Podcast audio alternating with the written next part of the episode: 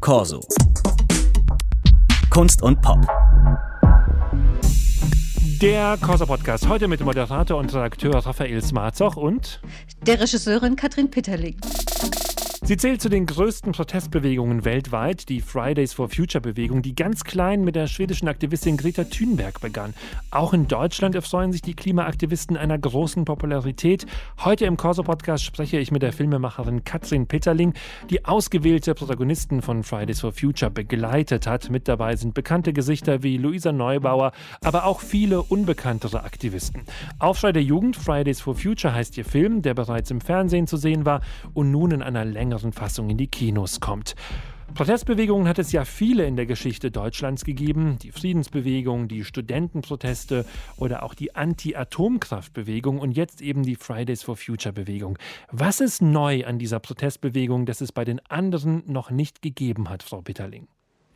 Also neu ist natürlich, dass die Protestierenden so jung sind und dass sie sich in ihrer Protestform absolut in ein vielleicht auch geschriebenes Gesetz, über ein geschriebenes Gesetz hinwegsetzen in Deutschland. Du musst in die Schule gehen. Es gibt eine ganz interessante Szene, in der Luisa Neubauer, die Ikone der deutschen Klimabewegung, sagt, so ungefähr paraphrasiert, wir dachten, es kommen aufgrund schlechter Wetterbedingungen sehr wenige Menschen und jetzt sind wir 25.000. Das ist schon eine echt beeindruckende Menschenmenge, die da zusammenkommt. Wie schätzen Sie das ein als Filmemacherin, die diese jungen Menschen sehr lange begleitet hat? Kommen da alle tatsächlich nur, weil sie ein Herz fürs Klima haben? Oder haben diese Demonstrationen und der Aktivismus gegen den Klimawandel mittlerweile einen krassen Eventcharakter bekommen? Also anders gefragt, ist der Kampf gegen den Klimawandel der neue Pop? Ach, also wenn ich mir vorstelle, wie jetzt zum Beispiel in der vergangenen Woche bei Orkanwarnungen oder Kälte oder Regen da demonstrieren zu gehen und zu frieren, wie es ja auch mitunter ist, mhm. dann, äh, wenn es der neue Pop ist, dann sind die Leute, die dem neuen Pop frönen, doch recht leidensfähig.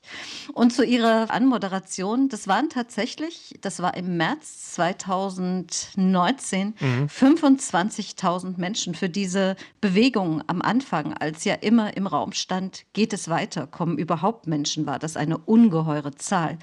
Und ich äh, spoilere wahrscheinlich nicht, äh, wenn ich sagen kann, dass es dann anderthalb Jahre später 270.000 waren. Also das ist eine Entwicklung, die doch recht beachtlich ist. Wie erklären Sie sich diese Popularität, besonders bei jungen Leuten? Naja, dieses Wort Popularität hat so einen großen Fun-Charakter und hinter der Bewegung steht eigentlich ein großer Ernst. Ein Begreifen um die Notwendigkeit, dass es eine Zukunft für sie geben muss und soll. Und sie haben ist meine Wahrnehmung sehr, sehr klar der Wissenschaft zugehört. Denn immerhin haben ja inzwischen 30.000 Wissenschaftler, 30.000 einzelne Wissenschaftler in Scientists for Future unterschrieben, die ihnen eben genau das und auch schon sehr, sehr lange prognostizieren, wenn sie jetzt nichts tun, werden sie keine lebbare Zukunft haben. Nicht mehr für sich und schon gar nicht für ihre Kinder. Und das ist ein ungeheurer Motor. Sie sagen es, die Lage ist ernst und auch einige Teenager und junge Erwachsene, die wir in dem Film treffen, haben auch etwas sehr Ernstes. Ich muss da zum Beispiel an den 14-jährigen Elias denken, der auch den Habitus eines Erwachsenen hat. Was für Menschen sind das, die Sie da porträtieren? Oh, ganz unterschiedlich, ganz, ganz bunt. Es sind Menschen, die einfach mit einer Freude, Lustigkeit, Pragmatismus an die Sache herangehen und all ihre Kraft da geben. Und dann bei Elias ist es einfach und bei einigen anderen auch, das sind Menschen, die haben einfach auch sehr, sehr große Gaben. Die können sich unglaublich ausdrücken. Sie denken sehr, sehr reflektiert.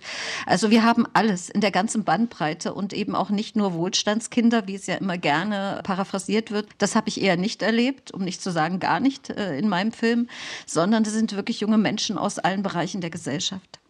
Ein Vorwurf, den sich ja viele Fridays for Future Aktivisten immer wieder anhören mussten, eine sehr ermüdende Diskussion war das damals, ist, dass ihr Engagement nur das Symptom einer Schulunlust sei. Können Sie das bestätigen nach Ihrem Film?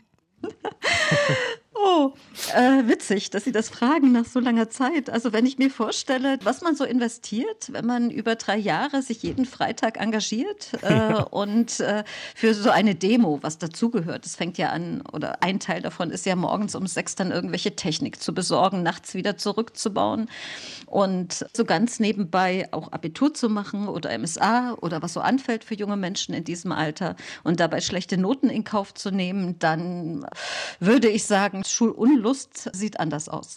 Verstehe. Im Laufe des Films, der ja auch vor der Corona-Pandemie ansetzt und dann in unserer Corona-Gegenwart endet, sieht man auch, wie sich die Sicht der Jugendlichen sich auf das Thema Klimaschutz verändert. Also Silvan zum Beispiel sagt, der Hype sei vorbei und er möchte auch die Welt nicht mehr in Gut und Böse einteilen, also Menschen nach ihrem ja, Engagement für den Klimaschutz urteilen.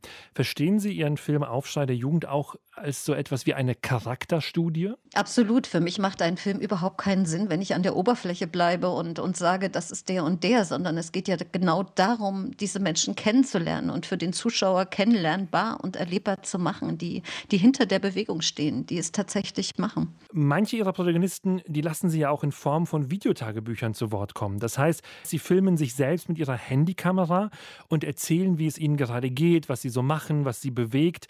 Warum benutzen Sie dieses filmische Mittel? Ist das auch ein Teil, um diese Charakterstudie zu festigen? Unbedingt. Also wir haben uns damals sehr früh über dieses filmische Mittel unterhalten, weil ich dachte, es könnte spannend sein, wenn die Jugendlichen selbst entscheiden können, was ist jetzt ein Moment, der mich wirklich bewegt, äh, wo es mir gut geht, schlecht geht, wo ich gerade irgendetwas erlebt habe. Und das in diesem Moment selbst einzufangen, dachte ich, könnte einen Blick hinter die Kulissen noch mal viel, viel stärker vermitteln in diesem Film. Und so haben wir es gemacht. Was lernen wir von den Jugendlichen denn durch dieses Mittel? Vielleicht, wie intensiv Ihr Alltag, Ihr Leben von diesem Thema der Bewegung, aber auch dem Thema Klimaschutz bestimmt ist in ganz vielen Facetten und wie Sie es reflektieren. Mhm. Der Kampf ums Klima kommt ja auch mit einem Preis, den besonders ja eben junge und auch unerfahrene Leute zahlen müssen. Wir lernen im Film die damals noch 17-jährige Clara kennen. Sie hält eine flammende Rede bei der VW-Hauptversammlung, die dann auch viral geht. Und anschließend hagelt es Hasskommentare. Aber auch die Presse setzt ihr zu, die immer wieder nach Interviews fragt, die Clara allerdings immer wieder verneint und sichtlich verstört darüber ist, dass da offenbar kein Nein akzeptiert wird. Das wirft schon auch Fragen so nach Medienkompetenz auf und ob diese im jungen Alter überhaupt gegeben ist. Ist es also auch zu verantworten, so junge Leute ins Rampenlicht zu stellen? Sie meinen für meinen Film? Für Ihren Film, aber auch allgemein. Also jede meiner Protagonisten stand und steht im Rampenlicht von vornherein, weil ihr Ziel ist ja auch gewesen, äh, eine Öffentlichkeit zu erreichen mit ihrem Thema. Das äh, ist ja ein ganz starkes Mittel, das sie benutzen müssen, um gehört zu werden. Ich gebe Ihnen recht. Man muss da sehr verantwortungsvoll und sensibel umgehen, weil der Preis ist hoch, den Sie zahlen. Denn Sie haben es sehr, sehr schnell gelernt. Da gab es eine irre Lernkurve, dass nicht jeder charmante, nette, eloquent Sie anlächelnde Journalist oder Journalistin dann äh, auf eine Art und Weise berichtet, in der Sie das wiederfinden, von dem Sie glauben, Sie haben es gesagt oder Sie meinen etwas. Was macht das mit den Leuten? Das macht sie vorsichtig. Das mhm. macht sie sehr vorsichtig. Das habe ich auch gemerkt zwischendurch. Nach, nach einer großen Offenheit am Anfang kam auch eine Phase, in der ich gemerkt habe, oh, sie werden reservierter. Ich konnte das auch gar nicht so richtig einordnen, bis ich dann wirklich begriffen habe, dass das einfach ein Symptom dieser großen Enttäuschung der Presse war. Und wenn Sie einmal erlebt haben, wie Fotografen oder Journalisten diese jungen Menschen auf einer Demo anschreien und zusammenschreien nach dem Motto, du wirst es im Leben nie zu etwas bringen, wenn du nicht kapierst, dass ich jetzt hier wichtig bin, dann verstehen Sie, was ich meine. Eine Szene im Film, die ich auch sehr bemerkenswert fand, bei einem Vernetzungstreffen wird von den Aktivisten ein älterer Herr, der selber auch aktiv in der Klimabewegung ist, der Veranstaltung verwiesen. Also nicht etwa, weil er stunk macht, sondern weil er ja, zu alt ist. Das ist einerseits verständlich, weil die Jugendlichen dieses Unterfangen ja auch als ihren Kampf sehen. Andererseits möchte der Herr sich ja nur über die Anliegen der Jugendlichen informieren. Also er selbst sagt ja auch, das fehlt an dieser Bewegung, dass so viel undercover läuft. Wie demokratisch ist Fridays for Future wirklich? Also Fridays for Future ist demokratisch für die jungen Leute, die bei Fridays for Future sind. Und das ist wirklich Teil ihrer äh, Selbstwahrnehmung und auch ihrer Selbstbehauptung, dass sie äh, diese Verantwortung auch nicht einfach wieder an, an andere, an ältere, erfahrenere Menschen abgeben wollen, weil eben hinter ihrer Bewegung steckt ja auch die Erfahrung, es passiert dann nichts.